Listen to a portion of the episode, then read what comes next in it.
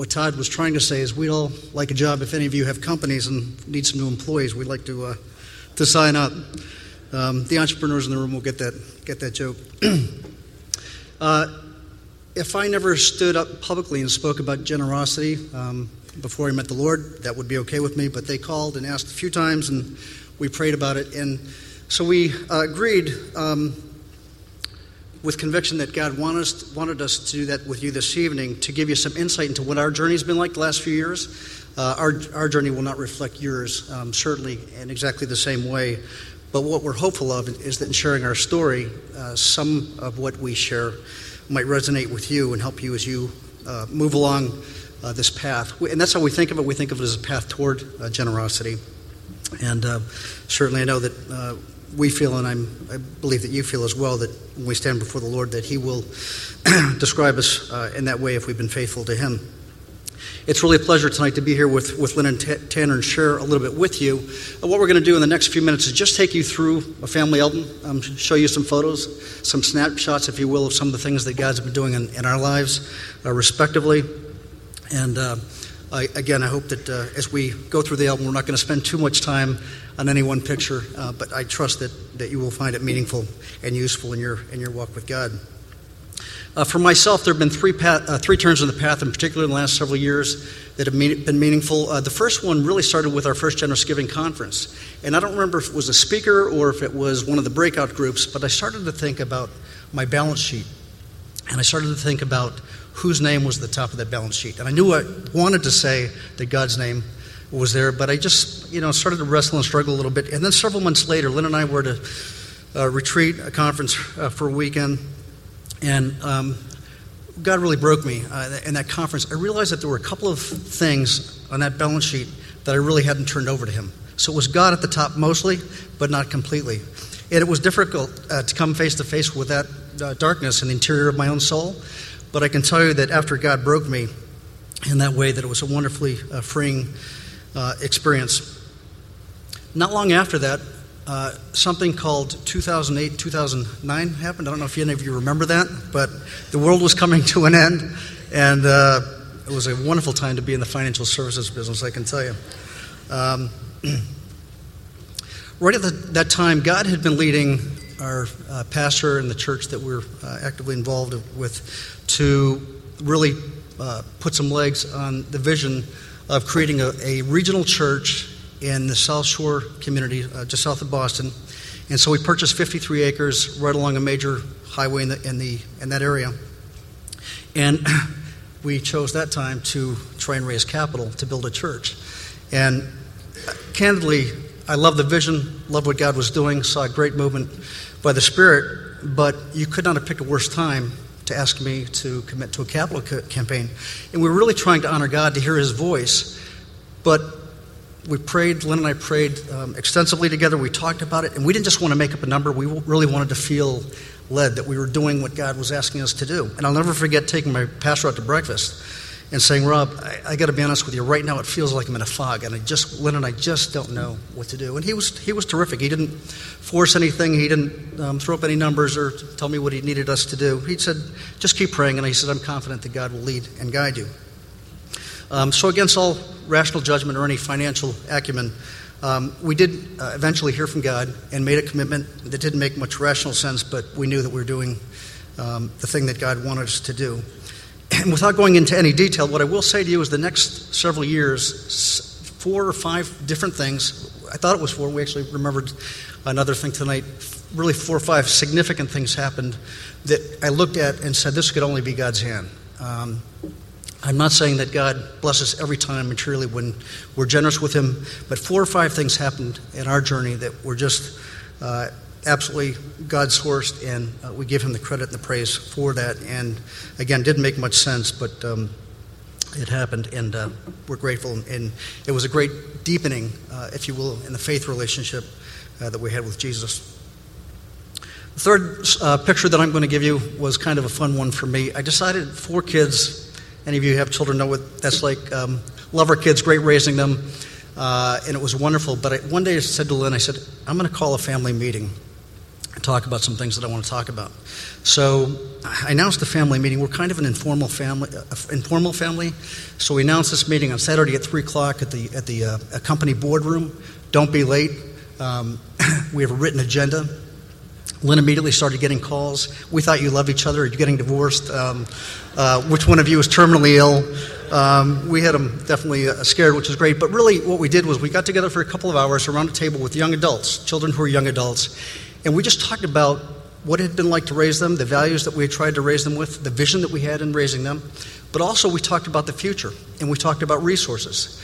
And you saw a pie chart up there earlier um, in the video drew a little pie chart on the, on the whiteboard and talked about how for some families, you know, faith or religion is a, is a piece of the pie chart, but for us it had colored, which wanted it to color every aspect um, of, the, of the family in it. So it had affected um, us how we viewed resources raising the kids.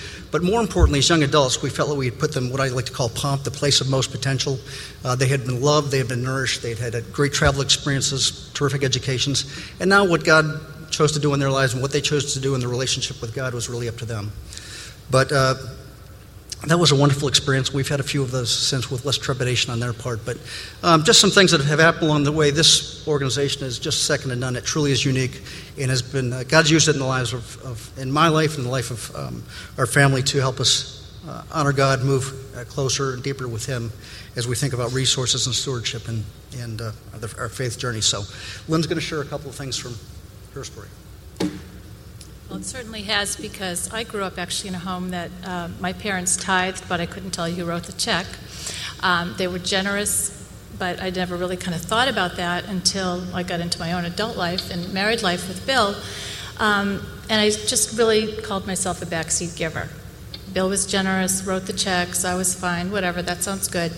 But I had no attachment to the giving. I didn't have a lot of joy or emotion around it. I wasn't opposed to it, but that was just kind of how I felt about giving. It was good, but you know, whatever. So um, I was asked to attend a, a, journey of generosity a couple years ago, actually about five years ago, and um, you know they said there were going to be a few women there, and I thought, well, I don't really do small groups and don't really like women that much, so um, I probably probably won't go. But I really got kind of you know um, convinced to go. So I get on this plane to go down to West Palm Beach, Florida, and I'm sitting with these really remarkable women. I mean, there's I don't know maybe nine or ten of them, and they're sharing their their giving stories, and I'm starting to think, you know, this is kind of cool. And these women weren't all necessarily sitting on a pile of cash but they had generous hearts, and some of them were going through hard times, and they just were, you know, giving and praying and giving. And so I thought, that is so cool. This is just really cool. I am going to do that.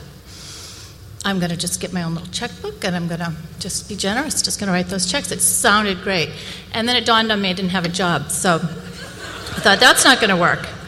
So I get home, and then from that little group, I get invited to into this prayer, little prayer group that now these generous women are going to get together and they're, they're going to start to pray about generosity. So I meant to say no to that because you have to understand I'm from New England. I grew up in the Boston area, and we like to um, say what we think, but we don't love to, sh- you know, we don't like to share.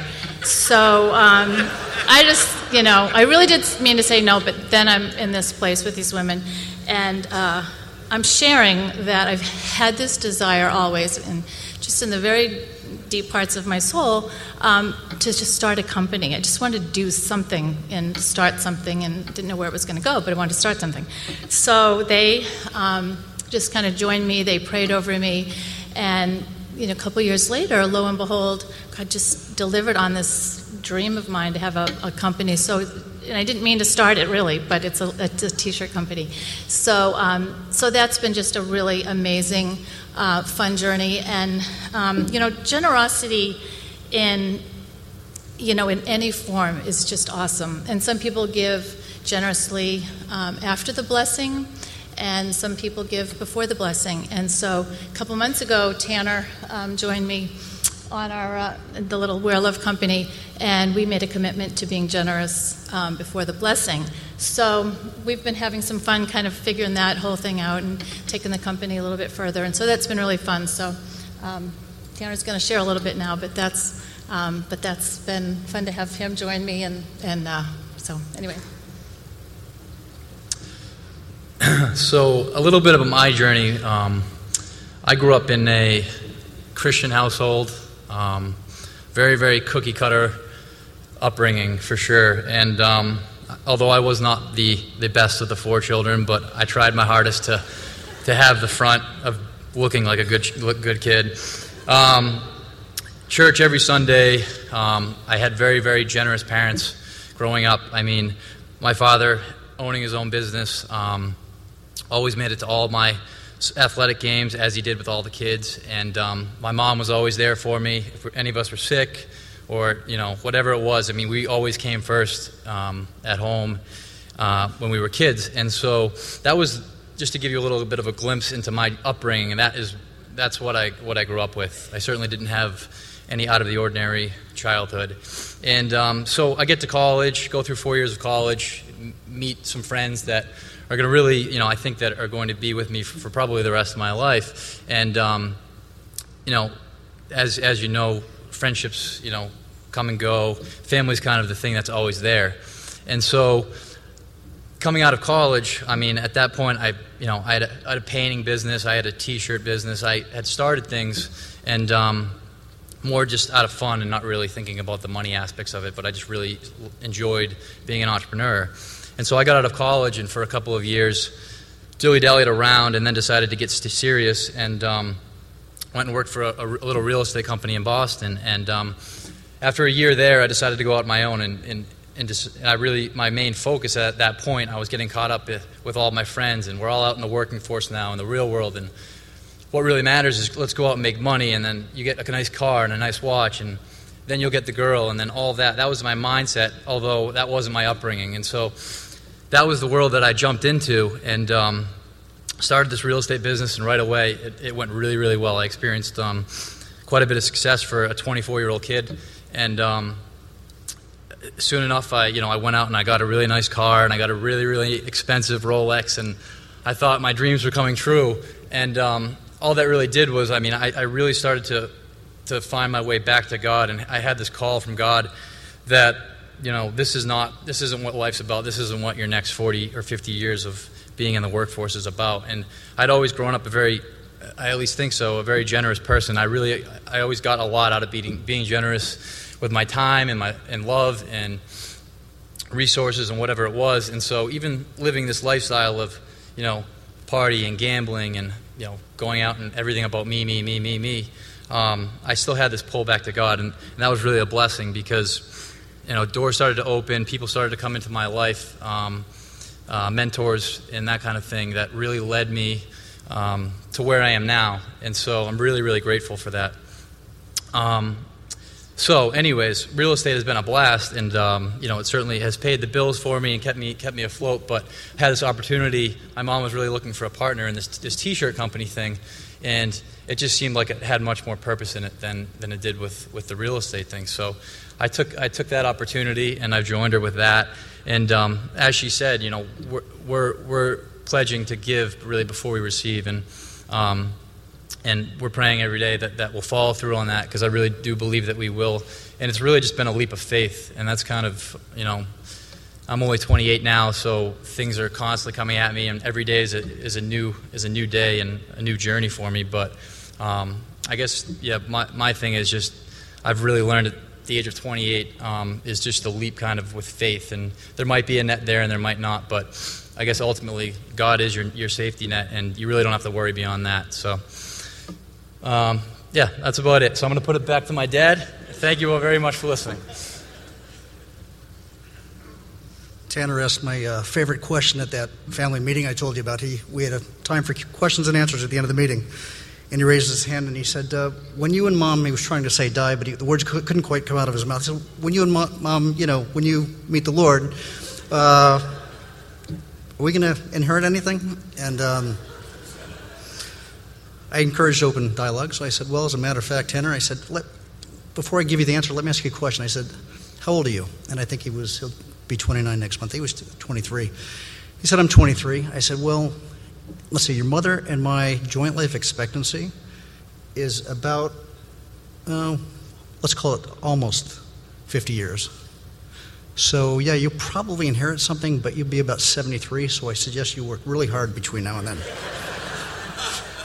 so, anyways, it's wonderful to be with you all. Thanks for letting us share. Um, I'm sure the Lord's going to minister you, uh, each of you, in a powerful way this weekend. Uh, move your heart. I do love this organization. I love the uniqueness of it. I love the spirit of it. Uh, we're blessed by it. And uh, I know God's going to do some great things in all of our hearts this week. So, God bless.